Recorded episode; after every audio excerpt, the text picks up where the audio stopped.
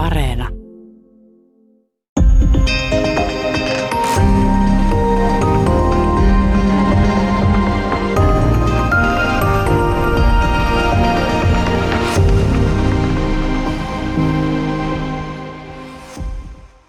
Hyvää päivää. Täällä on tänään vieraana filosofian tohtori Jaakko Juhani Peltonen. Me puhutaan Aleksanteri Suuresta. Mistäköhän sitten aloittaisi, koska ää, ristiriita on aikamoinen siinä, että Aleksanteri Suuri, onko hallintokausi sitten kesti 13 vuotta, mutta sun kirja käsittää 2300 vuotta Aleksanteri Suuren mainetta ja sitä kummallisuutta ää, selvittämässä, että miten, mit, mikä tässä hahmossa on, jote, joka on niin kuin, niin kuin jollakin lailla resonoinut historian varrella niin paljon, kuollut ja kuopattu, mutta aina löytynyt uudestaan. Ää, mennäänkö tuollaiseen niin alkuun, eli historiallisen Aleksanteri Suureen? Mitä tiedetään hänen perheestänsä ja valtakaudestansa ikään kuin faktana?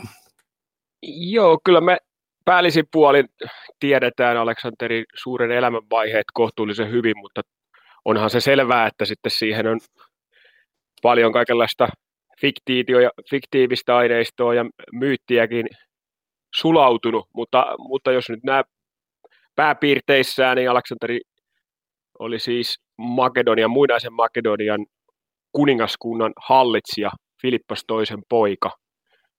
Ja tota, Filippos toinen oli jo tällainen taitava sotapäällikkö ja valtiomies, joka oli, joka oli tehnyt Makedonian kuningaskunnasta tämmöisen jo aikamoisen sotilaallisen vallan, eli hän oli kukistanut nämä kreikkalaiset kaupungit valtansa alle, ja kun hänet sitten surmattiin, niin tota, yllättäen erään pausan ja hänen henkivartijansa toimesta, ja sitä nyt tietysti ketkä kaikki siinä oli sitten salaliitossa, on sitten yksi tämmöinen historia näitä mysteereitä, mutta yhtä kaikki Aleksanterista tuli sitten seuraava kuningas. Ja sitten tämä on niinku se se, niin kuin se, mistä lähdetään. Oliko Salanteri ikään kuin äh, syntyessä julkis, käyttääkseni täysin anakronistisia termejä, mutta tarkoitan sitä, että elämäkerta löytyy, äh, elämäkerta löytyy jo ajalta 200 ennen ajanlaskua, tai siis 200-luvulla ennen ajanlaskun alkua, eli, eli kuinka, kuinka nopeasti hän sai näin myyttisen maineen, tai näin suuren maineen? Joo, tai oikeastaan ne, niitä ruvettiin niitä elämänkertoja tai siitä, kun sitten hän lähti sotaretkelle sitä Persiaa vastaan, niin niitä kyllä alettiin tekemään jo hänen elinaikanansa. Eli hän otti sinne sotaretkelleensä mukaan tällaisen hovihistorioitsija Kalistheneen, joka oli myöskin Aristoteleen hänen oppilaansa sukulainen. Ja tämä Kalistenes jo alkoi luomaan tämmöistä henkilömyyttiä Aleksanterin ympärille. Sitä mukaan, kun sitten voittoja tuli plakkariin sillä sotaretkellä ja menestystä, niin tämä Kalistenes raportoi Kreikkaan, kreikkalaisiin kaupunkeihin sitten selontekoja näistä taisteluista, yksittäisistä taisteluista. Eli kyllä se, niin kuin se Aleksanterista tuli tällainen niin kuin, lainausmerkeissä julkis jo sitten hänen elinaikanansa ja niin kuin, ei pelkästään julkis, vaan hän, hän esiintyi tämmöisenä voittamattomana hahmona, joka, joka oli myöskin niin kuin, enemmän tai vähemmän Jumalan poika, että, että jumalallinen hahmo, joka, joka vertautui sitten tämmöisiin kreikkalaisiin suuriin sankareihin, kuten Akilleukseen ja sitten myöskin Herakleeseen. Et sen lisäksi vielä, että kun oli tämä kirjallisuus, mitä myöskin sitten tuotettiin heti Aleksanterin kuoleman jälkeen, että sitten siellä oli useita eri aikalaisia, jotka otti osaa tähän sotaretkeen, jotka kirjoitti myöskin omat muistelmansa tästä sotaretkestä ja niissä kaikissa tietysti enemmän tai vähemmän varmaan idealisoitiin Aleksanteri tai kirjoitettiin hänestä Aleksanteri Suurena. Niin sen lisäksi oli tietysti sitten aikalaisia taiteilijoita, esimerkiksi kuvanveistäjä Lysippos, joka oli tämmöinen kuninkaan hovikuvanveistäjä, joka sitten tuotti tällaisia idealisoituja nuoren maailmanvallottajan muotokuvia. Et, et siinä on myöskin tämmöinen kirjallinen aineisto, jota tuotettiin hänen, hänen elinaikanaan, mutta myöskin tämä visuaalinen sankarisoi, sankarillinen tai idealisoiva kuvasto. CVssä näyttää oikein hyvältä Aleksanteri Suurella, että, ää, että filosofian opettaja on Aristoteles, tai siis opettaja Aristoteles, eli siis eletään todellakin siis niin kuin Sokrates, Platon, Aristoteles aikaa, siis tätä, tätä kautta Kreikassa. Oliko tämä kaikki ikään kuin mm, kuninkaan koulutusta? Saiko hän ikään kuin koulutuksen tällaiseksi sankariksi ja valtiaaksi? Kyllä hän sai, että, että, että, että nimenomaan tämä hänen isänsä Filippos toinen kerrotaan, että hän panosti tähän poikansa koulutukseen, eli hän palkkasi Aristoteleen, kun tämä, tämä oli sellainen 12-vuotias. Ja mikäli Plutarkokseen on uskominen, joka, joka käytti lähteinä näitä hellenistisen ajan ajalla kirjoitettuja siis aikalaisteoksia, joista yksi esimerkiksi on tämmöinen Onesikratoksen teos, jossa todennäköisesti ensimmäisen kerran Aleksanteri esitetään tämmöisenä filosofihallitsijana ja jossa korostetaan nimenomaan sitä Aleksanterin lapsuutta, että nimenomaan hänestä kehittyy se suurmies, koska hänellä oli ne ensiluokkaiset opettajat, ennen kaikkea Aristoteles. Ja, ja tota, et, et, et kyllä niin kuin Filippoksella jonkinlainen visio oli siitä, että, että kyllä hänen, hän oli itsekin tänne Filhelleen, eli hän, hän osasi arvostaa tätä kreikkalaista sivistystä, kirjallisuutta ja filosofiaa, mutta että Aristoteleesta tuli sitten, Aristoteles tuli niin kuin ikään kuin sai pestin kuninkaan yksityisopettajana ja että et tietysti tällä oli varmaan ihan reaalinenkin vaikutus Aleksanteriin, mutta ennen kaikkea tietysti sitten se vaikutti siihen Aleksanterin jälkimaineeseen, että niin kuin voidaan sanoa, että, että yksi kuuluisimpia maailman historian opettaja-oppilassuhteita suhteita on nimenomaan tämä Aleksanteri ja Aristotelee välinen oppilas-opettajasuhde. Täällä on tänään siis vieraana filosofian tohtori Jaakko Juhani Peltonen. Me puhutaan Aleksanterin suuresta tämä sotaretki tai valloitusretki, tulla myöhemmin siihen, miten sitä tulisi oikeastaan tulkita, kuinka raakana, kuinka sivistyksellisenä, uh, mutta sen maantieteestä kyllä tiedetään ja sen vaiheesta tiedetään. Eli mikä, anteeksi tällainen laaja kysymys, mutta siis tämä, tämä valtakunnan laajentaminen itään, tuota, mitä me tiedetään tästä kiertueesta? No ki- kiertue oli, niin kuin sinä sanoitkin jo aikaisemmin, että mainitsit sen 13 vuotta, niin tota, verrattain lyhyt aika. Ja tämä oli siis sellainen sotaretki, joka suunnattiin Persian Akaimedi imperiumia vastaan, joka oli siis sen ajan maailmanvalta, joka hallitsi nykyistä Turkkia, Egyptiä ja aina, aina tämmöisiä maita kuin mitä nykyään tunnetaan, niin Irak, Iran, osia Pakistanista, osia Afganistanista – eli valtavan kokoinen alue. Mutta sitten tota, Aleksanteri lähti tosissaan sotaretkelle, että Akaemedi imperiumia vastaa, ja hänen tämmöisessä propagandassansa, jonka jo Filipposkin oli lanseerannut, eli, eli kreikkalaiset lähtevät kostamaan persialaissodissa tapahtuneet vääryydet, eli kun 140-150 vuotta aikaisemmin oli ollut sitten persialaissodat jossa muun muassa Xerxes oli hyökännyt ison armeijan kanssa kreikkalaisia kaupunkeja vastaan. Ja siinä myöskin sitten tuhottiin joitakin pyhiä temppeleitä esimerkiksi Ateenassa, niin tässä on nyt sitten tämmöinen, tämmöinen voidaanko puhua propagandasta vai ihan sellaisesta sanomasta, johon sitten nämä Aleksanteri ja hänen, hänen kannattajansa uskoivat, eli siis mennään ihan aidosti kostamaan menneisyydessä tapahtuneet vääryydet, mutta samaan aikaan sitten siinä oli myöskin tämmöistä vapauden retoriikkaa, eli kun siellä vähässä Aasiassa oli myöskin kreikkalaiskaupunkeja, nykyisessä Turkissa siis, jossa edelleen turisti voi vierailla, Efesos, tällaiset paikat, niin ne oli siis kreikkalaisia kaupunkeja, jotka olivat olivat sitten persialaisen vallan alaisuudessa, niin, niin Aleksanteri sitten markkinoi tämän ajatuksen myöskin, että nyt siihen sotaretkelle lähdetään, että mennään vapauttamaan nämä, nämä kreikkalaiskaupungit persialaisvallasta. No sehän tapahtui sitten aika äkkiä, että ne kaupungit oli, oli sitten niin sanotusti lainausmerkeissä vapautettu, ja sotaretki jatkuu eteenpäin, ja sitten käytiin kaksi aika merkittävää taistelua, ensin Issoksen taistelu 333 ja sitten Gaukamelan taistelu 331 EKR, ja niissä molemmissa sitten persialaisten ehkä lukumääräisesti vähän suurempi armeija hävisi Aleksanterille tämmöisessä kenttätaistelussa.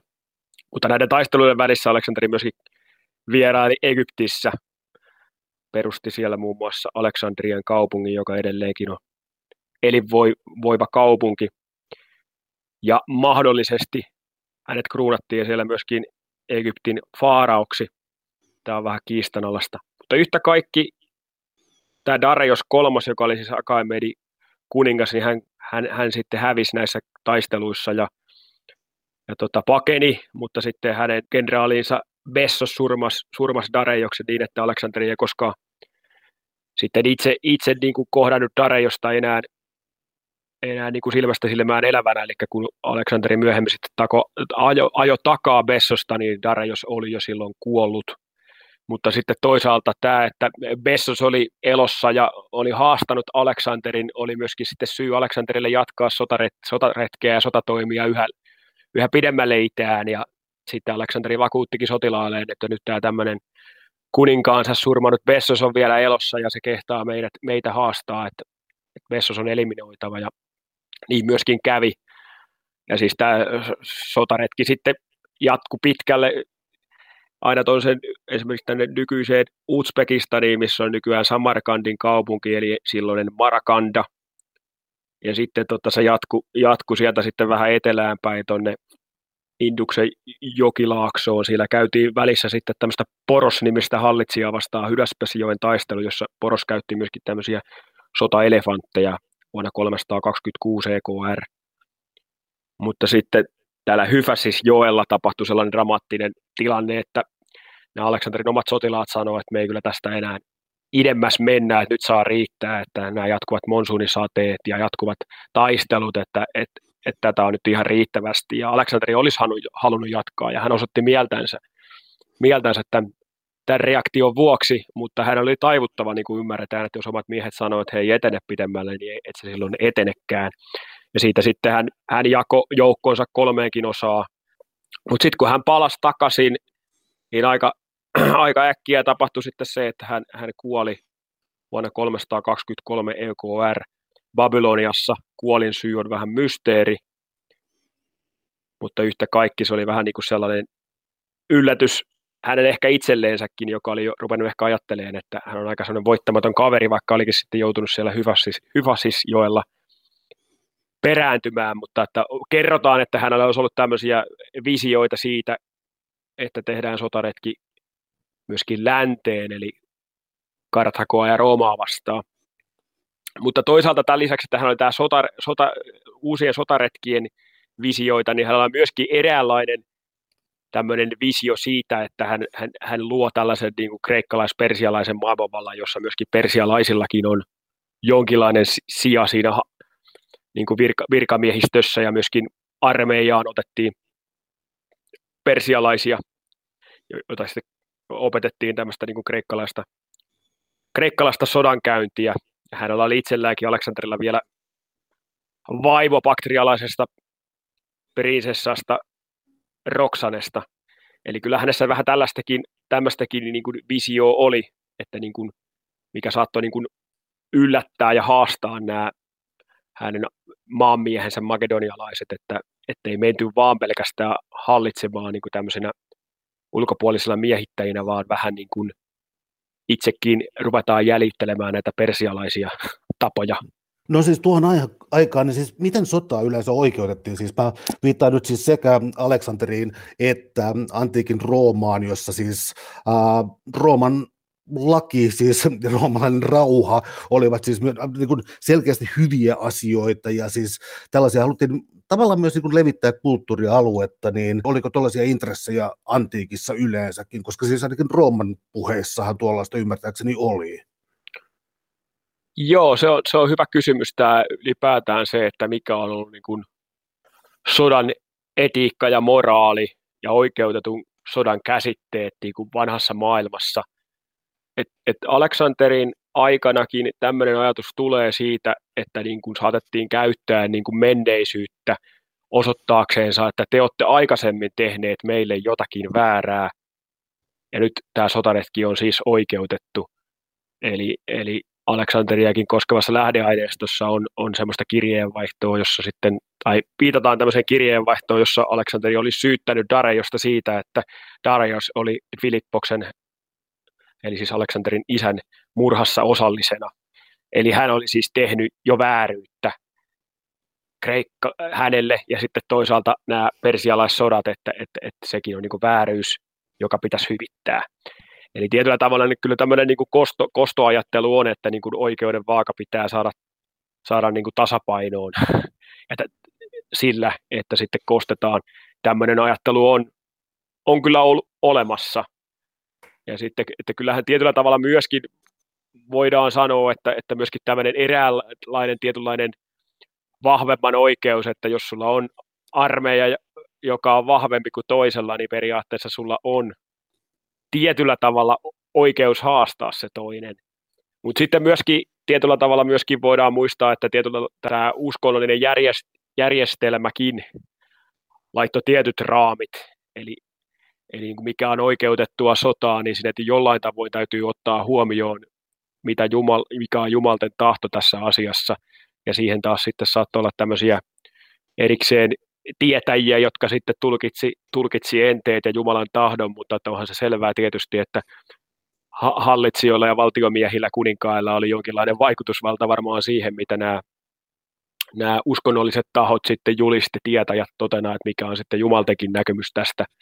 Mutta että esimerkiksi niin kuin Roomankin, Roomankin suhteen, että sielläkin oli tämmöinen oikeutetun sodan käsite, mutta, että, mutta että se on, se on niin kuin iso kysymys ja kiinnostava kysymys, että miten paljon sitten se oikeutetun sodan niin kuin ne rituaalit, joita siihen liittyy, uskonnollisia rituaaleja, joita piti toteuttaa, niin kuinka paljon niihin liittyy se, että ensin on päätetty, että nyt on paikallaan sotia, ja sitten sille, sitten vaan ne, sit ne ikään kuin ne oikeutetun sodan tämmöiset protokollat vedetään sen jälkeen läpi, mutta tota, motiivit tietysti sille, että miksi tuohon aikaan käytiin tämmöisiä vallotussotia tai sotia, niin kyllähän siellä myöskin on tällaista ihan raadollista, että, että käydään anastamassa rikkaamman, vauraamman valtakunnan rikkaudet itsellensä.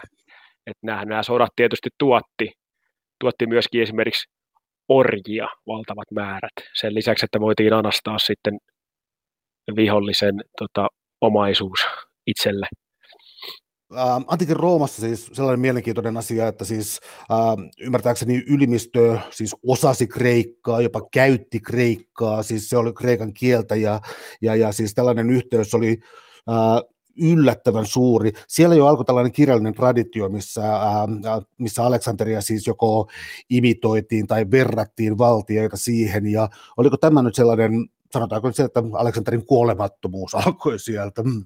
Joo, kyllä se näin oli, että, että roomalaiset ihannoi Aleksanteria ja varsinkin sitten sellaiset roomalaiset valtiomiehet ja sotapäälliköt rupes ihannoimaan Aleksanteria, varsinkin siinä tilanteessa, kun Rooma oli ollut pitkään monta vuosisataa tasavalta, eli, eli siellä oli senaatilla oli valtaa ja sitten oli näitä vaihtuvia virkamiehiä, mutta sitten viimeisellä vuosisadalla EKR, niin niin kuin muistetaan, niin sieltä nousi sitten ehkä vähän ennenkin sitä näitä sotapäälliköitä, komentajia niin kuin Pompeius ja Julius Caesar ja Markus Antonius ja sitten Octavianus viimeisenä, niin nämä kaverit ajatteli aika paljon sitä omaa, omaa asemaansa ja he tukeutuivat itse omiin legiooninsa tai armeijaan. Ja heillä oli selvästi sitten Aleksanteri oli semmoinen selvä esikuva enemmän kuin selvästi enemmän kuin varmaan tasavaltalan ajan valtiomiehillä. Ja tota, tämä on merkittävä kehitys. Ja sitten kun, kun Romasta tulee keisarin valtaan, perustunut siis yksinvalta, niin sitten nämä keisarit näkee Aleksanterissa sellaisen hyvän esikuvan tai mihinkä, mihinkä he voi, niin kuin, toisaalta he voi jäljitellä, ihanoida sitä, mutta sitten myöskin peilata itseään niin, että, että he ei ole kuin Aleksanteri.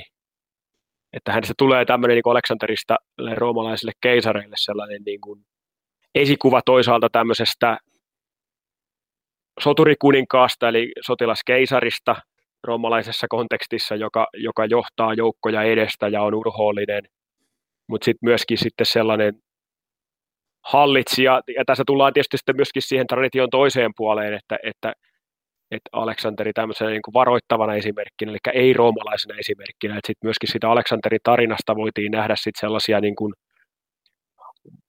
varoittavia niin kuin opetuksia, että älä tee niin kuin Aleksanteri teki. Täällä on tänään siis vieraana filosofian tohtori Jaakko Juhani Peltonen. Me puhutaan Aleksanterin suuresta ja hänen valtavasta 2300 vuotta toistaiseksi kestäneestä vaikutuksesta.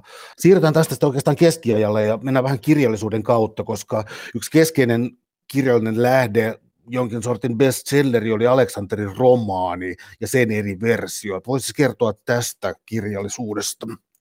Joo, eli Aleksanterin romaanikin syntyi todennäköisesti aika äkkiä Aleksanterin kuoleman jälkeen, ehkä 200-luvulla EKR, eli sen ensimmäinen versio oli kreikan kielinen, ja tämä Aleksanterin romaani on siis tämmöinen Aleksanterin elämänkerta, mutta se on vähän aika paljonkin fiktiivisempi, myyttisempi Aleksanterin elämänkerta kuin nämä sitten nämä aikalaisteokset oli. Ja tässä Aleksanterin romaanissa Aleksanteri paitsi kukistaa Darejoksen, niin siinä on sitten paljon sellaista aineistoa, joka selvästi on sellaista myyttistä. Ja tota, muun, muassa, muun muassa siinä kerrotaan eriskummallisia tarinoita siitä, että mitä kaikenlaisia hirviöitä ja päättömiä kansoja Aleksanteri kohtaa sitten, kun hän menee oikein pitkälle itään. Eli, eli Aleksanterin tarinasta muodostuu tämmöinen suuri seikkailukertomus, johon sitten eri Aleksanterin romaanin versioissa. Eli, eli tämä on kiinnostavaa, että sitten kun on se kreikan kielen Aleksanterin romaani, niin sitten se ruvettiin kääntämään eri kielillä. Latinaksi, syyriaksi, armeniaksi, arabiaksi, persiaksi ja keskiailla jopa, jopa ruotsiksi 1300-luvulla. Eli siis täällä, täälläkin leveysasteella silloin keskiajalla luettiin Aleksanterin romaania Konung Aleksander nimistä teosta. Ainakin se valmistettiin, kuinka moni sitä luki, se on toinen kysymys. Niin, niin tota, eri Aleksanterin romaanin versioissa sitten nämä tarinat, niitä tarinoita, uskomattomia tarinoita lisätään ja niitä poistetaan. Ja sitä ihan siinä ekassa vielä mainitaan, ekassa Aleksanterin, kreikankielisessä Aleksanterin romaanissa, siis siinä on vahva Egyptipainotus, eli Aleksanteri on siinä Faarao Nektanepos toisen poika, joka, joka on niin kuin vähän ennen Aleksanteria, Aleksanterin syntymää niin kuin vaeltelee Makedoniassa ja siittää sitten Aleksanterin, kun Filippos on pois olympiaan, eli siis Aleksanterin äidin luota, niin, niin sitten kun Aleksanteri myöhemmin aikuisena miehenä palaa tai saapuu Egyptiin, niin se on ikään kuin tämmöinen Faaraon paluu. Eli, e, ja sitten tätä tarinaa taas sitten niin kuin muokataan niin, että muun muassa persiankielisessä Aleksanterin romaanin versioissa sitten tätä, tätä, tätä puolta ei ole painotetakaan, vaan painotetaankin sitä, että Aleksanteri oli todellisuudessa Darejoksen velipuoli, ja hänen isänsä oli sitten Darius kolmannen isä. Eli, eli sitten Aleksanteri onkin todellisuudessa persialainen puoliksi ainakin kuningas, kun tässä ihan ekassa Aleksanterin romaanissa hän on niin kuin egyptiläinen puoliksi. Eli se niin kuin, näissä Aleksanterin romaanissa on tämmöinen taipumus, että, että Aleksanterista luodaan meidän Aleksanteri hyvin vahvasti tämmöisillä kertomuksilla, joita siihen lisätään ja joita muokataan yksi keskeisiä, niin keskeisiä tavallaan ideologioita ja sodan syitä oli siis ristiretki-ideologia. Oliko ristiretki, jossa siis, jaa, mä sijoitan sen jotenkin niin kuin temppeliherroihin hirvittävään ää, verityöhön ja, ja, ja, ja siis tällaiseen, mutta oliko siis siinä tällainen ikään kuin länsimaisen sivistyksen kristinuskon vieminen itään, joka sitten rinnastuu Aleksanteriin. Oliko ne siis tällainen eetos mukana? Mä oon aina pitänyt sitä vain niin kuin hirvittävänä murhaamisena.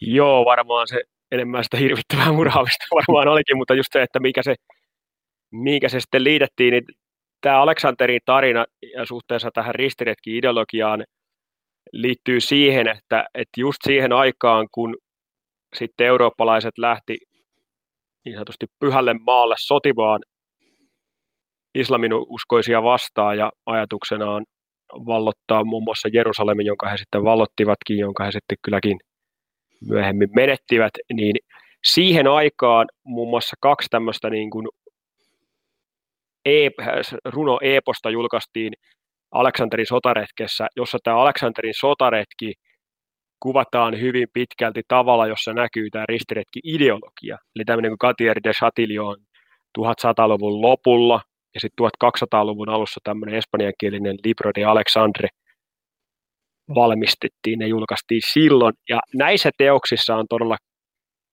kiinnostavalla tavalla sitten yhtymäkohtia siihen, että miten tämä Aleksanterin sotaretki, siis jonka me tiedetään, että sehän suuntautui maantieteellisesti niille samoille alueille, kuin missä sitten nämä ristiretki, ritaritkin operoivat, niin sitten siihen aikaan tuotetaan tämmöistä kirjallisuutta, jossa tehdään niin tämmöisiä rinnastuksia ja yhtymäkohtia, niin, niin, niin, niin tämä on se tapa, että jolla niin ristiretki-ideologia liittyy Aleksanterinkin historian käyttöön.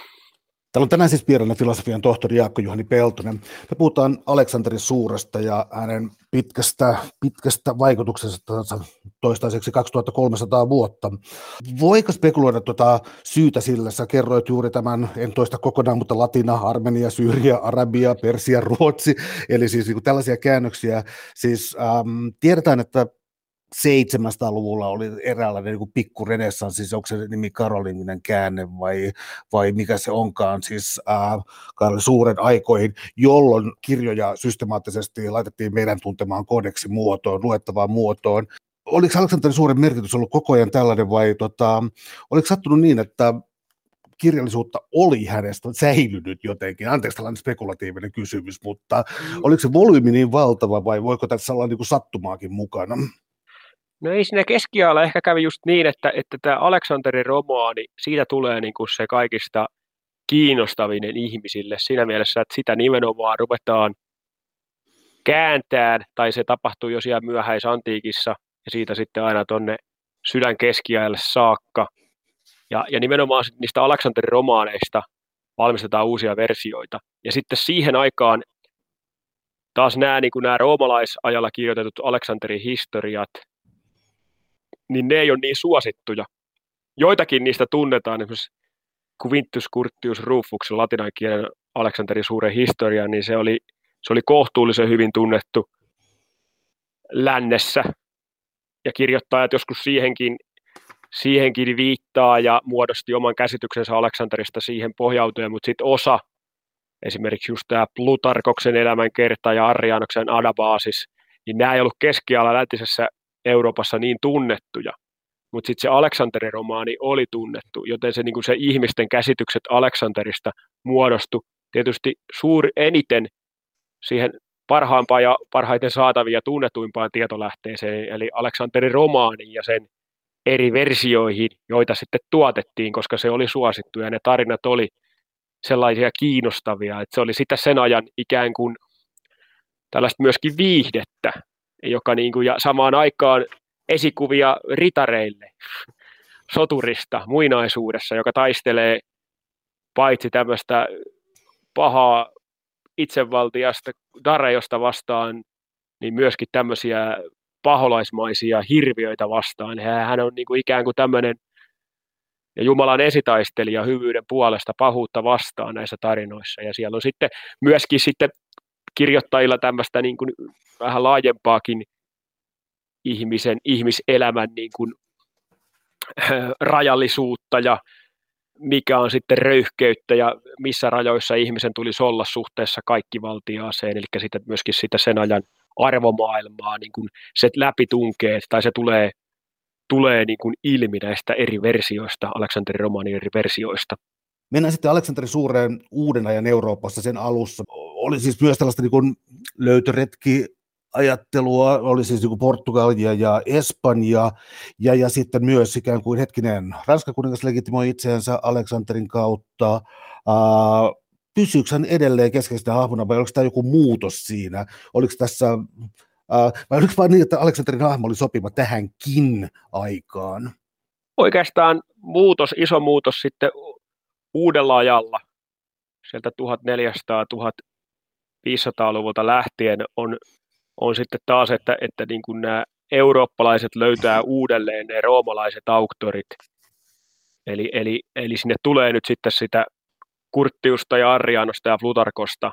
Eli se roomalainen, ja, joka juontuu sitten siihen niin aikalaisten teksteihin, niin se löydetään ikään kuin uudelleen uudella ajalla ja, ja myöskin näitä te, te, tekstejä sitten painetaan, tulee siis kirjapainotaito Kuttenperin nimissä, eli irtokirjakkeilla pystyttiin painaa näitä kreikan ja latinankielisiä tekstejä, niitä voitiin julkaista ja levittää suuriempia määriä kuin aikaisemmin, kun ymmärretään, että aiemmin se oli sitä, että käsinkin, käsin sitten valmistettiin kopioita niitä, niistä teoksista, niin sehän on paljon hitaampaa touhua.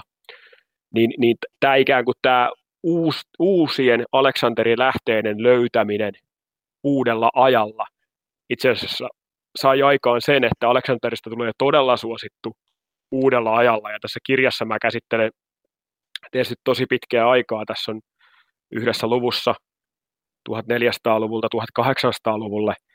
Ja, ja tänä aikana sitten meillä on niin paljon toisaalta kirjallisuutta, ja sit, mutta myöskin esimerkiksi öljyvärimaalauksia, jossa kuvataan sitten Aleksanteria ja niitä Aleksanterin sotaretkellä tapahtuneita tämmöisiä kuuluisia kohtauksia.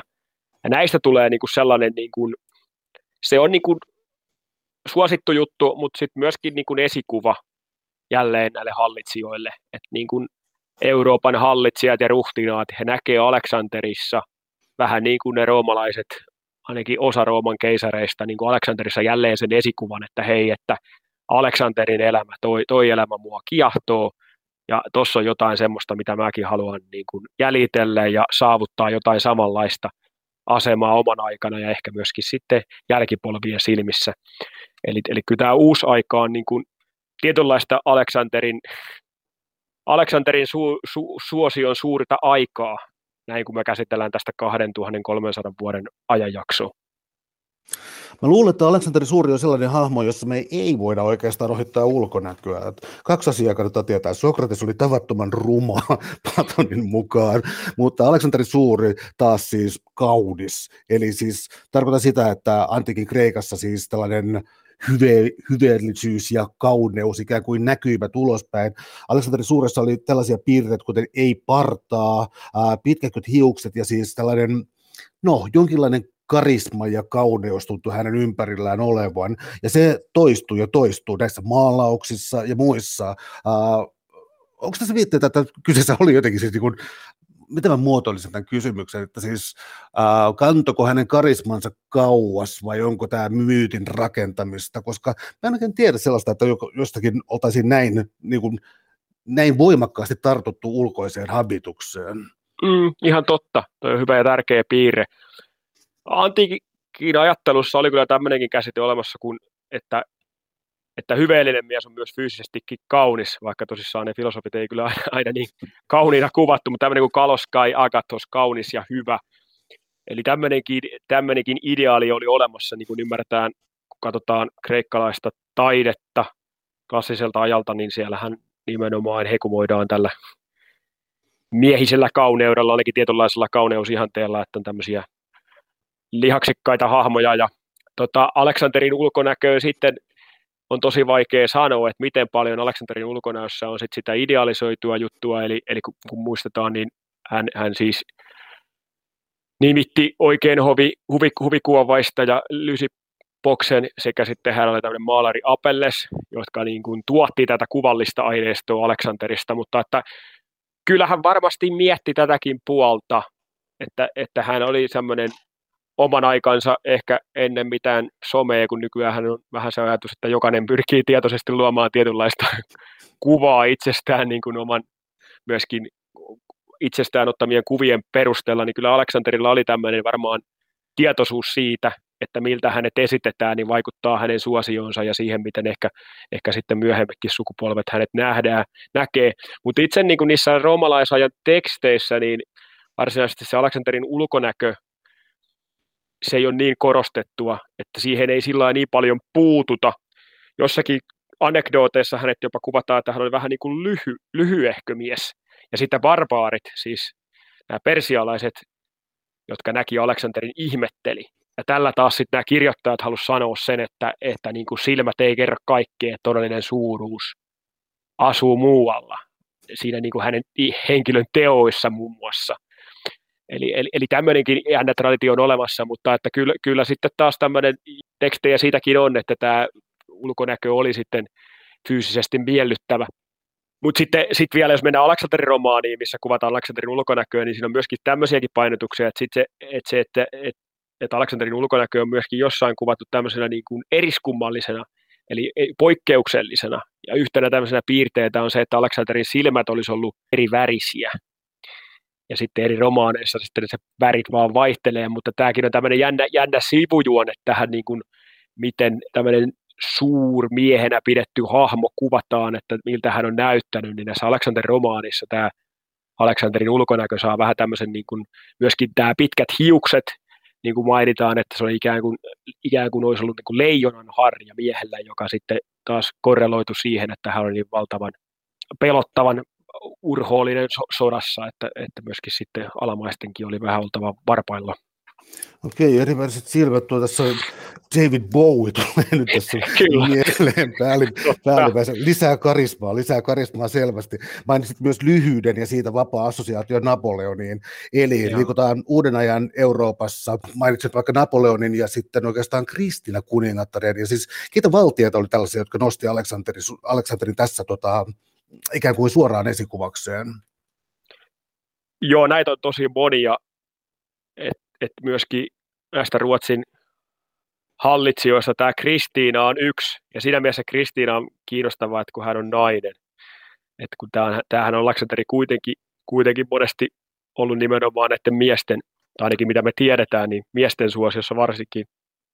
Mutta sitten myöskin Karle 12, joka siis suuressa Pohjansodassa taisteli Pietari, Pietaria vastaan, niin tota, hänestä kerrotaan, että hän oli suuri Aleksanteri-fani Voltairin kirjoittamassa Kaarle 12 elämänkerrassa mainitaan, että, että jo nuorena Kaarlen lempilukemisto oli tämä Quintius Curtiuksen Aleksanteri historia ja sitten Kaarle olisi jo siinä nuorena poikana sanonut, että hän haluaa tulla uudeksi Aleksanteriksi tulla, tai tulla Aleksanterin kaltaiseksi.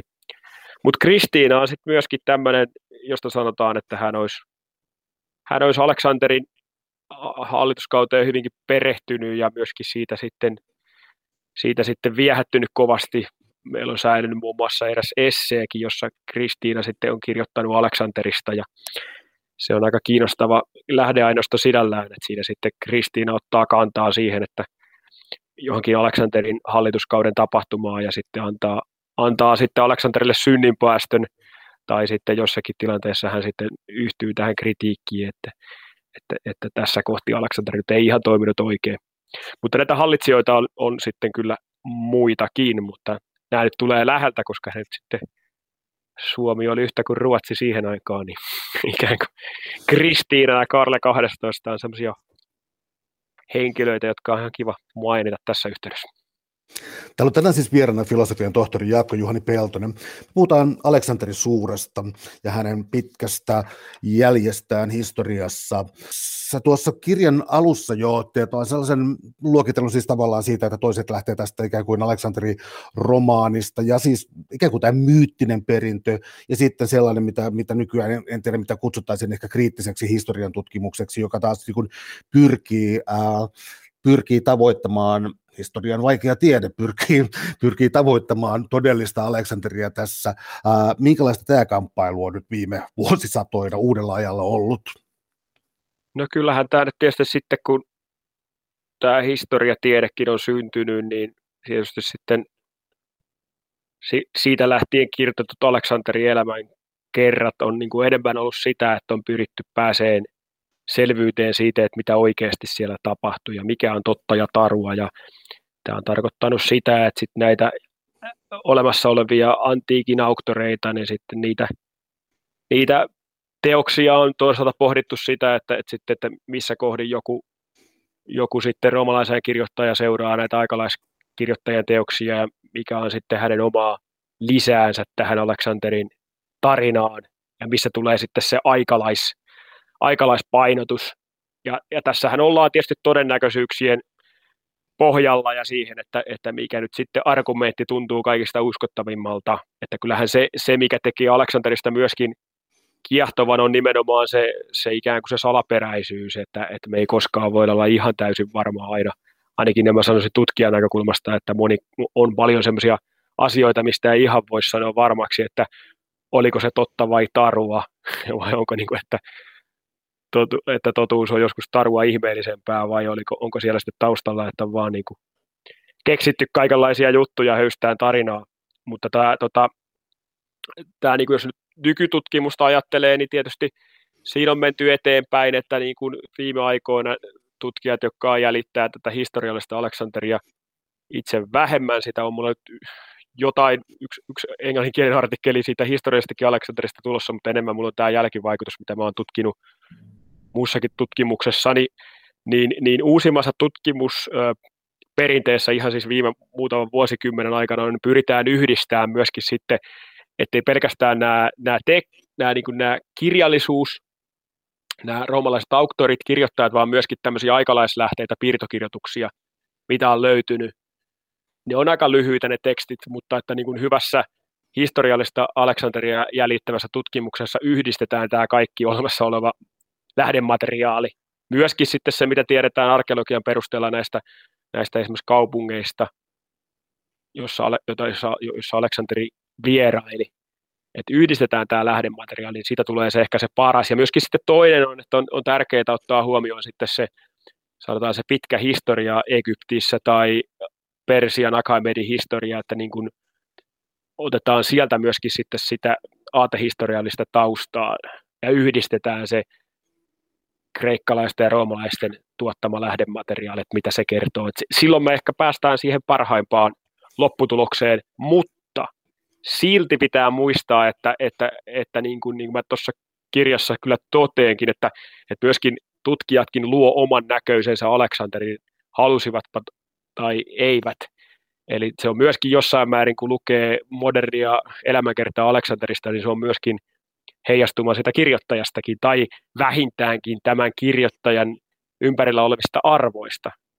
Ja siinä mielessä tämä nyt sitten tämä nykyaika ei tee poikkeusta tämä, siihen, mitä oli roomalaisilla vaikkapa.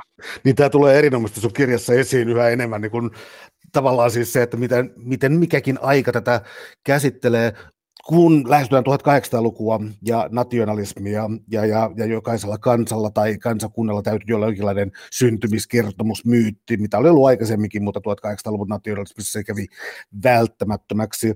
Ähm, voisi lähestyä tuota oikeastaan negaation kautta, että jos kaikki halusivat Aleksanterin itselleen, mutta oli sellaisia kolkkia kuin Intia ja, ja tällaiset, jotka ikään kuin torjuivat Aleksanterin, kuuluu siis, ää, tällainen peränantamattomuus ää, kuuluu heidän ää, kansalliseen ylpeyteensä. Eli keitä nämä on sitten?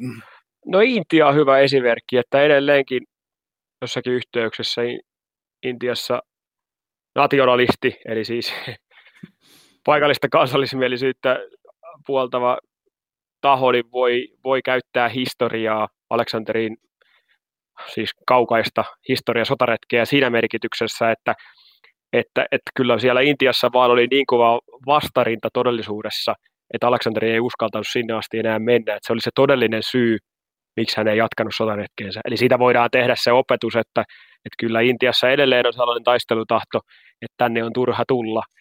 Eli, eli tämä on niin kuin esimerkki siitä, ja tämä on itse asiassa tämä tämmöinen käyttö Aleksanterin tarinalla on kiinnostavaa, että, että tästä on myöskin sit Bollywood-elokuviakin, jossa esimerkiksi ihan ensimmäinen Aleksanterin filmatisointi on vuodelta 1941 Sikandar-niminen elokuva, Bollywood-elokuva, jossa nimenomaan Aleksanteri esitetään tämmöisenä ulkopuolisena miehittänä ja sitten se intialainen poros on siinä vähän niin kuin se tarinan sankari, joka pyrkii niin kuin rekrytoimaan intialaiset ruhtinaat Aleksanteria vastaan. Ja, ja se on taas sitten hyvin korreloituu sen kanssa, mitä 40-luvulla sitten Intiassa tapahtui itsenäistymisen ajatukset vastaan brittivaltaa vastaan. Britithän oli taas sitten kyllä Aleksanterin samaistuneet kyllä vielä kiinnostavalla tavalla 1800-luvullakin.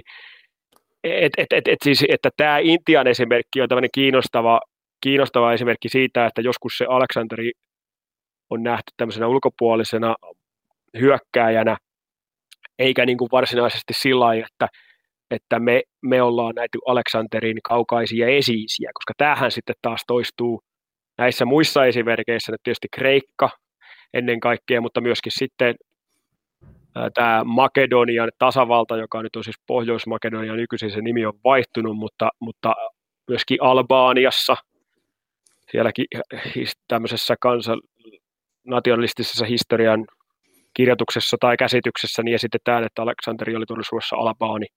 Tähän oli siis äiten, äitensä puolta, koska äiti oli siis Eperoksen kuninkaan tytär ja Eperoksen kuningaskunta on sitten nykyisen Albaanian seudulla, niin sitten siitä voidaan johtaa ajatus, että oikeasti Aleksanteri oli puoleksi Albaani. Plus, että sitten Aleksanterin isän Filippoksen äiti oli myös illyrialainen, joka sitten on myöskin Albaanian alueelta. Eli siis tullaan tämmöiseen kiinnostavaan, kiinnostavaan niin kuin haluun esittää niin kuin Aleksanteri kansakunnan kaukaisena esi-isänä. Eli siinä sitten tässä niin kuin diskurssissa tämä Aleksanterin suuri sotarekki tuleekin jatkumoksi kansakunnan nykyisestä suuruudesta ja sillä, miten rakennetaan käsitystä meistä. Kreikkalaisten viesti on muulle, muille naapurikansoille se, se että, että Aleksanteri oli kreikkalainen ja siksi kreikkalaiset voi esittää Aleksanterin esi-isänänsä ja osana Kreikan valtion kansallista niin tästä suurta tarinaa,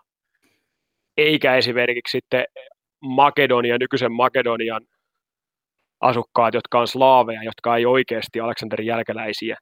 Eli, eli sitten taas kreikkalaisten kritiikki on siis se, että, että Makedonia, esimerkiksi nyt Skopjessa, kun sielläkin pystytettiin vuonna 2011 tämmöinen massiivinen ratsastajapatsas, siis ihan pääkaupungin keskusaukiolla, jossa on siis Aleksanteri Pukefaloksen selässä, niin Kreik- Kreikasta tuli sitten valtava kritiikki, että, että, että tämä on ihan väärin, että ei, ei Makedonia saa käyttöä Aleksanteria niin kuin omana esi tai rakentaa kansallistuntonsa sen perusteella. Ja niinpä sitten virallisesti patsas muutettiin sen nimi Soturiratsailla. Että niin kuin, mutta että kyllähän se nyt kaikki tietysti siellä Skopiassa varmaan, en ole itse kyllä Skopiassa ikävä kyllä käynyt, jossain kohti olisi kiva käydä, mutta että jos kysyisi sieltä paikallisilta, että ketäs, ketäs tämä patsas nyt sitten esittää, niin varmaan kaikki sanoisivat, että no Aleksanteri, ja tietenkin. Mutta, että, mutta sitten taas makedonialaisten niin kuin vastaväite on se, että kreikkalaiset ei voi omia Aleksanteria, että kyllä se on heidänkin kulttuuriperintöään. Eli tässä tulee se kiista. Täällä on tänään siis vieraana filosofian tohtori Jaakko Juhani Peltonen. Me puhutaan Aleksanteri Suuresta.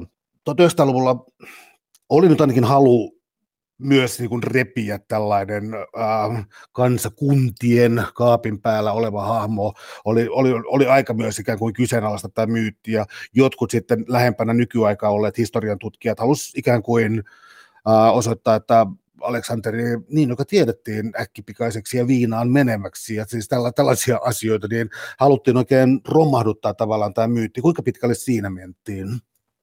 Niin joo, kyllä siinä tota 90-luvun lopulla varsinkin eräs tutkija Ajan Worthington julkaisi sellaisen artikkelin, että kuinka suuri Aleksanteri oli, ja siinä hän oli vähän poiminutkin näitä tämmöisiä mahdollisimman kriittisiä ja negatiivisia tapahtumia Aleksanterin hallituskaudelta ja esittänyt, että, että, että Aleksanteri ei todellakaan ollut suuri, vaan päinvastoin. Esimerkki kaikesta, että miten asioita ei pitäisi tehdä. No siihen sitten jotkut tutkijat niin kuin vastasivatkin, että, että nyt niin kuin kyse, Worthington syyllistyy sellaiseen lähteiden lukuun, jossa vaan poimitaan tietylle itselle mukavat asiat, eikä oteta niin kuin historiaa historiana, vaan halutaan ikään kuin, niin kuin tuhota tämmöinen sankarimyytti, ei enää niinkään tieteellisin keinoin. Ja tästä oli mun mielestä se hyvä reaktio, että sitten tuli niitä tutkijoita, jonka, jonka taidan kirjassani viitatakin, että sitten että tämmöinen muistutus siitä, että me voida niin kuin arvioida entisajan ihmistä, 2300 vuotta elänyttä ihmistä niin kuin pelkästään niin kuin omien moraalimittapuiden mukaan. Että pitäisi ottaa huomioon myöskin sitten se moraaliarvomaailma, joka vallitsi siihen aikaa. Plus, että tietysti sitten onhan sekin, jos ollaan, yritetään olla uskollisia sille, mitä oikeasti tapahtui niin paljon kuin se nyt on mahdollistakin, niin tietysti täytyisi sitäkin olla joku kohtuullinen, että me voida, voida lukea niin kuin lähteitä niin sillä vähän niin kuin subjektiivisesti tai ennalta päättäen, että me vaan niin kuin otetaan tietty linja, että nyt halutaan nähdä, nähdä tämmöinen niin kuin hyvin kriittinen silmälasi sille asialle ja sitten tulkitaan kaikki vähän niin kuin siltä, että saadaan, saadaan ikään kuin sankari, sankarimyytti hajotettua palasiksi. Mutta että tämä, tämmöinen tämmöinen pieni keskustelu tutkijoiden, Aleksanteritutkijoiden keskuudessa käytiin ja tietyllä tavallahan tätä keskustelua varmasti käydään jatkossa kiinni, ja kyllähän sitä keskustelua käydään internetin keskustelufoorumeilla ihan ei akateemisetkin henkilöt ja joskus sitten enemmän tai vähemmän akateemiset tutkijakin siihen kantaa ottavat. Jos mä vielä hetken pysähdyn tuohon noin, niin siis uh, antikin Kreikassa mutta ainakin siis oppi hyvästä elämästä, ähm, eudaimonia ja, ja siis tämän kaltaiset hyveet, niin siis silloinkin, ja antikin Roomassa, niin mun ymmärtääkseni äh, näitä hyveitä siis olivat kuitenkin niin kuin ikään kuin kohtuullisuus ja, ja liioittelun välttäminen, ei kauhean väkivaltainen oikeudenmukaisuus. Mä tarkoitan tällaisia, niin nämä kriteerit, joilla ymmärtääkseni antikin Kreikassa ja Roomassa siis tuota, äh, tuota, tuota valtioita arvioitiin, niin oliko se että niin kuin raakalaisuus ja ylilyönnit ja muut olivat jo tuohon aikaan, siis sellaisia, mitä kummasteltiin, paheksuttiin, ja, ja, ja jotka ikään kuin ei kuuluneet siihen kulttuuriin, ja olivat silloin jo jotenkin häpeällisiä.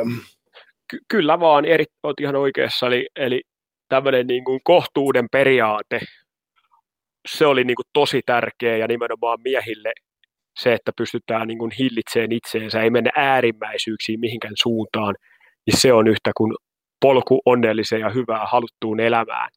Et, et sitten se, että jos itsehillitä tai pokka pettää tai mennään niin överi-tasolla jolla, jossakin asiassa, niin se on tuomittavaa ja se on paha. Ja tämähän on nyt sitten just tässä Aleksanterin käsittelyssäkin, että, että sitten antiikissa jo nämä esimerkiksi roomalaiset stoalaiset filosofit käytti Aleksanteria varoittavana esimerkkinä nimenomaan tästä, eli Aleksanteri pettää tässä itsehilinnässä, että hän on taipuvainen suuttumuksen purkauksiin – liiallisen alkoholin käyttöön, jossa ei sitten olla kohtuullisia. Ja siinä sitten tapaa, niissä sitten tässä diskurssissa tai tavassa puhuu Aleksanterista, sitten Aleksanterista tulee se varoitettava esimerkki, paitsi hallitsijoille, joilla on valtaa, mutta myöskin ihan tavallisille miehillekin. Eli siis älä tee niin kuin näin, vaan pyri tähän kohtuuteen ja itsehillintään. Suuret kiitokset keskustelusta, Jaakko Juhani Peltonen. Oli ilo. Yeah, kiitos paljon.